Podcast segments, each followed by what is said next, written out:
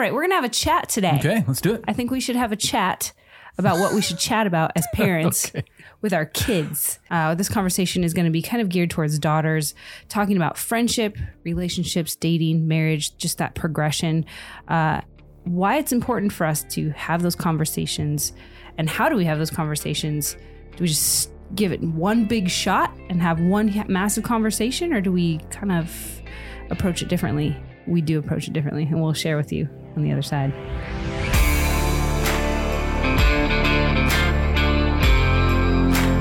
always rush the other side, and, or I forget yeah. it's there. So So I'm actually, as we're getting ready to record this, I'm feeling a little bit uh, haggard. we just, and where this content is coming from is we just had the privilege of speaking to a group of middle schoolers, middle schoolers. I spoke to the middle school young men, and you spoke to the young ladies. Mhm. About a hundred of them in there. yeah, at least each. So we, Each. we split up. Yeah, is that a Christian high school, middle school. And so we got to just speak freely about what is God's design for, namely marriage. And because of that, sexuality, sex, dating. And Selena had some really good thoughts, I think, for daughters, because obviously we have we have daughters. yes, And as you spoke to the ladies, you spent a lot of time praying over this, mulling over this topic. And uh, and this will be the fruit of that because we want to share it with you because we actually had some of the teachers say, "Oh, is this recorded anywhere? Can we get it Yeah. recorded version?" yeah. So we're going to do that. But first, if you don't know who we are, my name is Ryan. This is my lovely wife Selena. We are the Fierce Fredericks. We do fierce parenting on Thursdays, fierce marriage on Tuesdays. If you haven't checked that one out, go ahead and do that. Uh, and we're thankful to have you, to have your time and attention. If you want to partner with us, it's really important. That helps us. Just go to fierceparenting.com slash partner. I won't say much about it there other than we're here because of our partners. So just thank you if that's you. If it's not you, pray about it. We pray that you would join us there. All right. So in our discussion today, we we're going to talk about we're going to answer three questions. Uh, what does the Bible say about human sexuality? What does a healthy or godly dating relationship look like with a guy? Um, and what are the purposes of marriage and how how are those purposes uh, influential or how can they influence you and who you choose to date and when? Uh, again, this is a mom talking to her daughter saying, Hey, what do you know about human sexuality? What do you hear? Uh, how can we uh, align this with the Bible? And again, I don't even think I would take that approach because I don't want it to be, What do you hear? I would start with, What does the Bible say, of course? Right. And then, how does what the Bible says contrast what we hear outside of, and of that's it? huge because oftentimes the, the the temptation as believers is to think okay how can i make what the bible says make sense Mm, and it that makes its own, it makes sense. god's word is the norming norm culture is not the norming norm like we look at the bible and say it's the it is the ultimate rule of It's the governing authority. yeah, it of- is the norm of norms. and so yeah we don't we don't need to now it stands on its own because uh, it's god's word Mhm. it's timeless it's always timely um, but as we approach this conversation we don't bend the bible to match the cultural narrative we reject parts of the cultural narrative that do not align with scripture Right. and i think that's just foundational at this point Mhm. and um, that's what something you'd want to establish with your daughters or sons um, early early on like Right. if it's the first time you're talking to them about that and that's a foreign idea to them um, talk about it a lot more Right. Um, yeah. I would like to say too up front that there uh, there's this Instagram that I follow called Birds and Bees. We've done actually I think an episode uh, on one of their uh, submissions that they gave to us, which was so great. But they when you talk about things like human sexuality, anything having to do with sex or um, you know marriage and that kind of stuff, talk to them. They are sponges, right? You hear that phrase, kids are sponges. Don't be like a fire hose and just sit down and spew everything out to Hmm. them. They say the best way to get kid, get things to stick with kids is to they call it like the drip method. So just drips of conversations here and there. Hey, what did you hear about at school today? Hmm. What have you been talking about? And you know, along with ideally, right, you're having your family worship at home. There is an, an anchor in the family in the home where they can say, "Hey, we were talking about this today," or whatnot, or Mm, you as the so the parent, you know, drawing that out of them. So, um, we talked about the natural progression of a relationship, and I think you need to make that known uh, to your daughters and to your sons uh, because understanding that friendships matter. It matters how you are a friend to others, whether you're honoring God in that or not. Uh, because again, that you're that's training ground. You're seeing. I told these girls, you are seeing. It's kind of like a uh, a secret mission in some ways because you get to see and observe this young man how he talks to his friends, how he talks to his mom and treats his mom, what he actually really cares about himself or others, Mm. uh, and to what depth. Right? Is he a quitter or is he is he chivalrous? Is he going to go down so you can go free in a dangerous situation? Like what Or just in any situation, really. I think Right. And granted, these were middle schoolers and they are still learning to be young men. But again, it's the drip method. It's this plant the seeds, water them.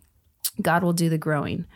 it's interesting you say that because one, one of the ways that I articulate this to our daughters Mhm. on our daddy daughter dates is a, and you've heard me say this on the podcast before. One thing I try to just continue to instill into them is this idea that uh, you want to give your time and attention to a young man who loves God more than he loves you. Yes. and uh, that that's the that's one piece. And then we talk about how that works itself out. And uh, I say, you know, don't if you gotta if if you know, in, in many years from now, our oldest is nine, so years from now, if he's on his phone all the time, he doesn't get your attention, doesn't get your time. Mhm. If he doesn't care for you in these ways, he needs to open your door. Like he needs to have parents that have taught him well. He needs to open your door. He needs to pay for your dates. Like feminism's not a thing. I want my daughters to have all their due in terms of what their value and their worth.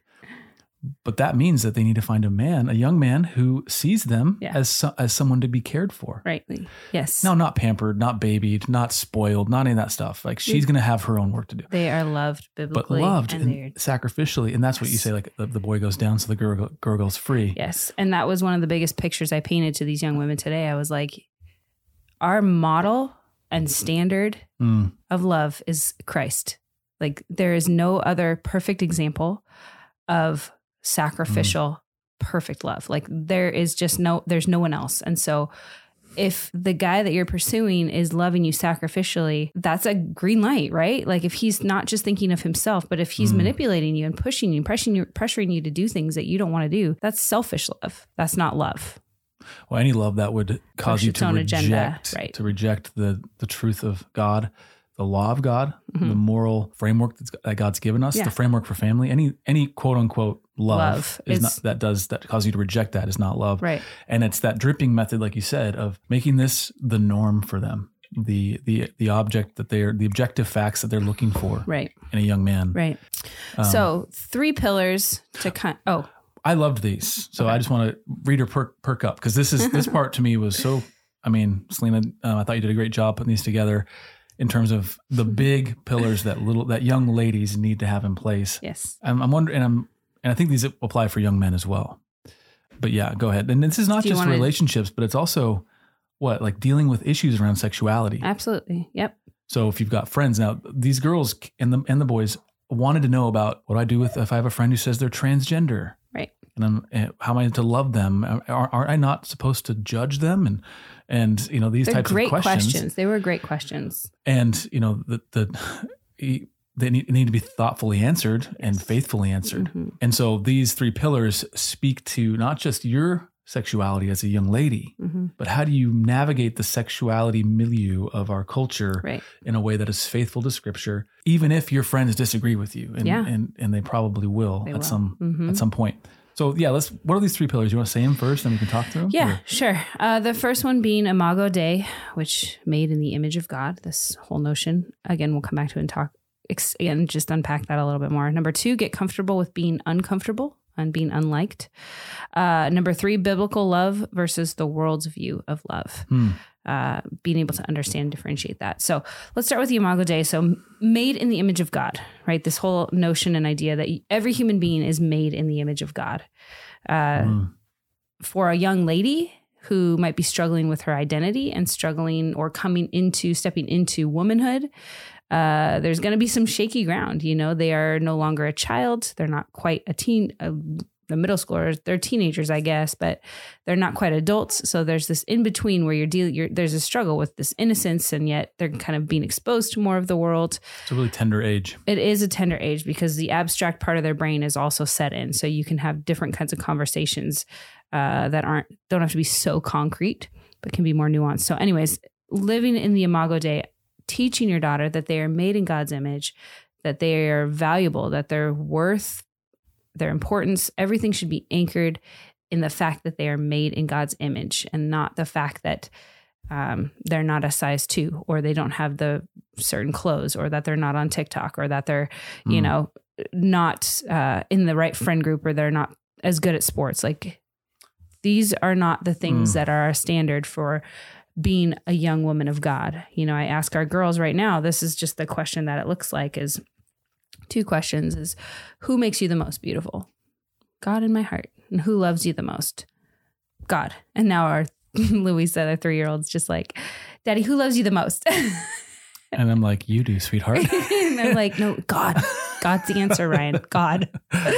Um, yeah. So what I hear you saying, and, and this is the calibrating truth, is that your young lady, your value is assigned to you. yes. It's not earned by you. hmm It has been marked on you by God. Yep.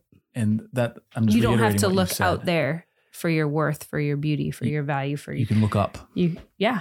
and and because you look up, you're seeing a reflection in yourself. Yes. of how God has made you. And that should have a few effects is it makes you value yourself the same way God values you, hmm meaning that you're not just going to discard your body. Mm.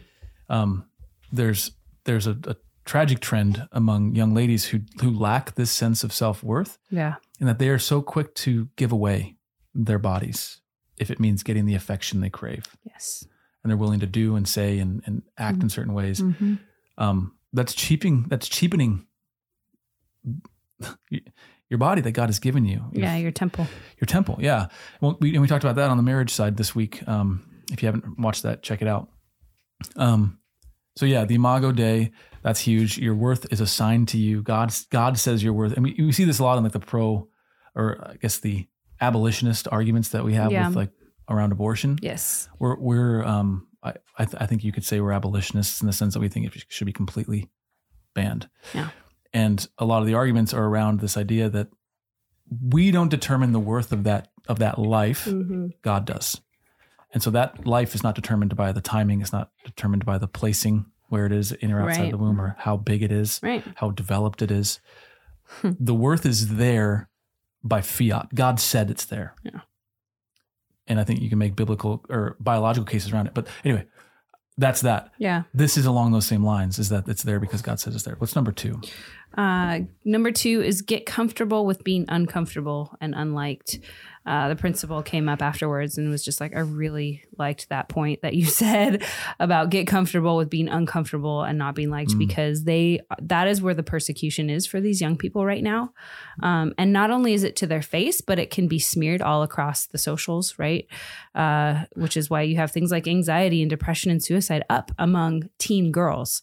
Uh, but again, as parents, we should be uh, Mm. equipping them and encouraging them to rem- and reminding them, right, that God's word is the norm. You will not be like Jesus said you will have trials, but take heart. Like he's already won the Mhm. battle. And just because you might be feeling rejected right now with some of your friends doesn't mean it'll always be like that. Um, not, again, that's not what we're aiming for here. You know, we're aiming for uh, being sanctified and made holy and, and pure and being more like Christ. Like that's the ultimate call. Um, but for me, it gives me comfort to, and things that I've had to learn is that even though I may have had a hard encounter with one of my girlfriends, uh, I can trust that the that God can still work on them and that He can call them to them, and that's not always my job. And so I can pray for them, and I can walk away courageously from a friendship for a while and just say, "Hey, the door's open if you want to, but here's the boundaries. You know, here's where we can talk." And when you're ready for that, I'm ready for that. Uh, Hmm. you know, so it's it's a hard thing to try to teach young girls because I think naturally give you the most confident teenage young girl whatever they still want to be liked. There's still that it's that time and stage of life of yeah, and they don't just like conflict. Yeah. they don't like conflict. So equip them for conflict. Equip them to love their neighbor even in the midst of conflict. So this goes right to the third pillar. Mhm. So I'll go. They're made. They're uh, made in the image of God.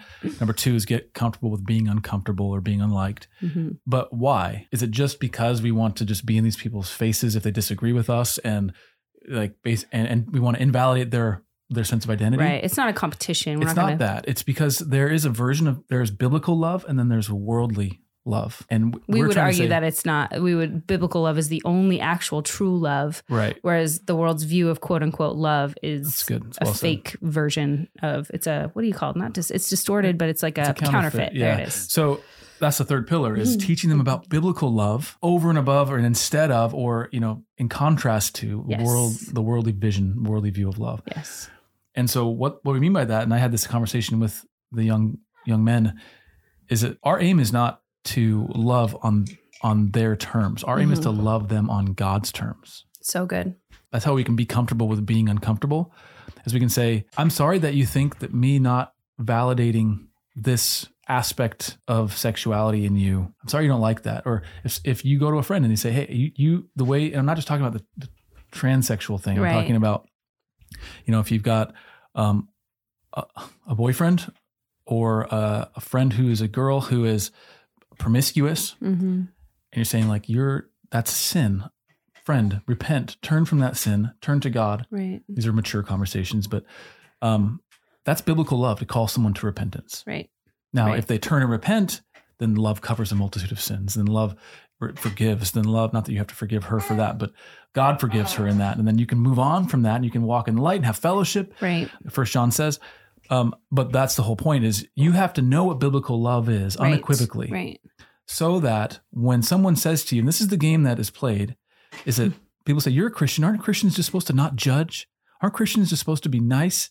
And aren't Christians just supposed to love? you say, Well, and, and, and, a, and a nice person says, Well, yeah, I mean, I, I, I, I do want to love you and I do want to be nice. I don't want to have conflict. So if you're not mature in the understanding of love, you'll say, Well, I, I'm probably wrong. In other words, yeah, you're right. And you start to acquiesce, start to give ground Mm-hmm. and that's not love that's forfeiting truth which is a lie which is it's antithetical to love Right. Right. and so but we can't expect our daughters or our sons to know what love is if we haven't taught them Yeah. explicitly hopefully i didn't run away with that point No, I think that was right on. I biblical love and the world's quote unquote view of love, they're not, um, what's the word? Diametrically opposed. Like they're not on the same plane level. Mm, you know what I mean?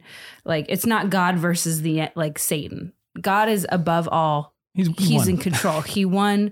He is. Yeah. It's not. It's not on this even playing field, and so we have to understand that like biblical love is love. Any other version is just it's not love. And so training our children to know Jesus, to know how he loved. He loved Yeah. sacrificially. How did God love us? He loved us sacrificially. He also loved by giving us grace. While he also loved by, you know, blessing our obedience. yeah But what happens when we disobey? Well, just because we disobey, that's not an excuse. Uh, God's goodness does not cover just our disobedience, Mm. right? He He allows us in His goodness to learn from our sins. Uh, and ex- yeah, go ahead. this is why gospel fluency is so important Mhm. and biblical literacy is so important. We need to be so fluent Mm, in understanding and seeing what biblical love is that it is it is as intuitive as you know say you you you're running a store and someone comes up and they try to give you monopoly money and you say all right you want to buy this that and the other thing? That'll be $20 and they say here's a $20 piece of monopoly money. And you say what what are you doing? That's not real money. So yeah it is. Look it says 20 on it. It's money. Right. no it's not Yeah. give me real money you cannot we will not exchange goods so like we need to stop equivocating, yeah, like you Yeah. said, that false money with the, the real thing. Right. It needs to be that intuitive, that obvious. yes. yes. And so that's why the drip thing is so important. And I immediately the thought that came to mind is if you take a hose and you spray it at the, your foundation of your house for five seconds, five minutes, and just full blast, full stream, full blast, spray it, done. That foundation is gonna be fine. But then you take you take a a drip, Mm. Drip. drip, hmm for years, drip, drip. That foundation will erode away. Yeah. Just takes time. Yeah. And the thing is, is there is a dripping happening in your child's life already. Right. It's the onslaught that we see from culture and from friends and whatever that it's it's it's relentless. Yes. And you are God's first defense for the heart and mind of your child as the parent. yes. And so we our drip needs to be louder. It needs to be in place of those drips, and it needs to be more consistent than those drips. And that's on us. And I think that's that's enlivening to me. It's Yeah. encouraging. It's also convicting. Um, but it's good. It's helpful to have these pillars and this framework in place specifically around dating, relationships, marriage, sex, sexuality, and so forth. Right. And it's So- again the drip conversation briefly about marriage. You need that piece of marriage and the understanding of marital covenant to be able to unpack relationships and dating. Mm. Because if this is, if marriage is not the end game, then you really shouldn't be fooling around and dating. Because again, it's a recipe for sin, sexual sin. Dating without a a mind toward marriage is a waste. This is what I told the girls date on purpose and date with purpose. It's good. So there That's you good. have it. All right. Well, we talked about biblical love, and we would we like to end these episodes with a call to repentance and finding that biblical love, that perfect love in Christ. Mm-hmm. God Himself became flesh. I, I love that because that is the that is in direct opposition to the Gnostic view that the flesh is inherently less, it's inherently Mm. dirty, it's inherently impure. No, God became flesh so that He could do what dwell among us. Mhm. And the, the verb there in the Greek is to tabernacle among us, to be Mm, among us as God among us, and that's what Emmanuel means, right? God with Mhm. us. And so the whole point is, is that you have a God who is not only creator, but he became creation. yes. He adorned flesh so that he might, by dying in the flesh, be risen again to new life, and we could be risen to new life with him. That's the gospel, friends. It's good Amen. news. It's a foregone conclusion. That is love incarnate. His name is Jesus Christ. We want you to know him. So if you don't know him, talk to a friend who's a believer. Ask them to read John with you. It's the fourth book in the New Testament. It's probably Mhm. the best place to start that I can think of. And find a pastor that preaches out of the Bible. Get into a church because, friend, there is life on this side of that truth. We want you to join us. Let's pray. Oh, and you can go to thenewsisgood.com if you need another step. Let's pray. Father God, thank you for um, our daughters, our sons. I pray that you'd help us as fathers and mothers to disciple their hearts, to Mm, urge them toward your truth, to teach them in your truth, to instruct them, Lord. But ultimately, we trust, we entrust their hearts into your Mhm. loving care, Lord. And I pray that you would let us see fruit born in their lives. In Jesus' name, amen. Amen. All right, as a reminder, this ministry exists through our partners. So please go to fierce merit, excuse me, fierce, fierceparenting.com slash partner. And there's a way for you to partner there. We'd be honored and blessed by that. Either way, we'll be here next week and we hope you join us. So this episode of Fierce Parenting is. In the can. We'll see you again in seven days. Until next time. Stay fierce.